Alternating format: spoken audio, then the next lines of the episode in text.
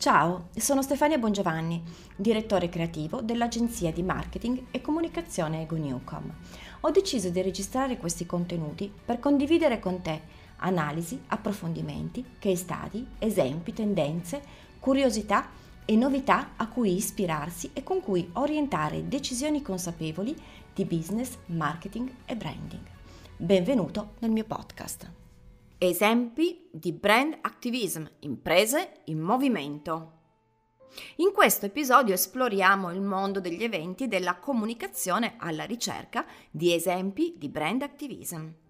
Se spostiamo la nostra attenzione su aree di interesse ed azioni differenti rispetto a quelle esaminate nella scorsa puntata, scopriamo che il numero di imprese coinvolte direttamente in tematiche attuali è in costante aumento. Ognuna agisce in modo singolare, ma sono tutte accomunate dallo stesso senso di responsabilità nei confronti della società e dell'ambiente, al fine di raggiungere il bene comune. In ambito ecologico, un caso che ha davvero lasciato il segno è stata la collaborazione nata tra il WWF Italia e il cantante italiano Giovanotti. Il World Wide Fund for Nature, la più grande organizzazione mondiale per la conservazione della natura, è partita in tour per le spiagge del bel paese con il Jova Beach Party per promuovere la lotta all'inquinamento da plastica. L'intento dell'associazione ambientalista era quello di educare e sensibilizzare il pubblico sul problema dell'inquinamento causato dalla plastica in natura, e in mare e il relativo impatto ecologico sull'ambiente e sulle specie che vivono nel nostro pianeta. Lo ha fatto attraverso l'organizzazione e l'allestimento di una mostra interattiva formativa e itinerante, durante la quale i volontari, per mezzo di giochi e racconti, suggerivano piccoli gesti quotidiani volti a incoraggiare un cambio di mentalità capace di condurre verso uno stile di vita più sostenibile. Gillette cambia stile. In ambito sociale, invece, fa discutere il cambio di rotto di Gillette, la marca di rasoi e prodotti per la cura del corpo della grande famiglia Procter Gamble. Con la sua storica promessa il meglio di un uomo, il brand ha sempre esaltato l'ideale di un uomo forte, maschio, virile e personaggio di successo, fino a che un giorno si è accorto di essere controcorrente rispetto ai valori contemporanei. Con questa comunicazione così obsoleta e stereotipata, era sempre più lontano dai consumatori di oggi e del domani, i millennial.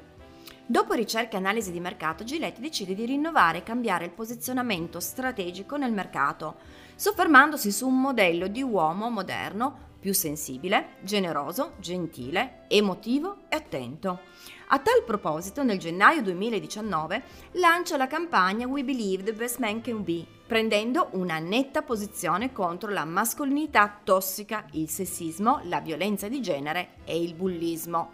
Lo spot è diventato virale in pochissimo tempo, raggiungendo una copertura di 18 miliardi di visualizzazioni e contatti tra media tradizionali e digitali.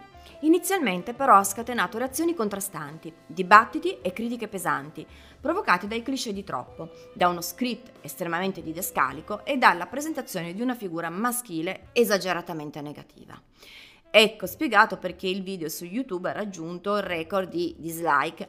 Ad oggi se ne contano infatti 1,6 milioni. Il compito del brand era quello di ascoltare, leggere e interpretare i cambiamenti della società influenzare la cultura, lasciare il segno e lanciare provocazioni che facessero riflettere. Con il tempo però la percezione della campagna pubblicitaria è cambiata.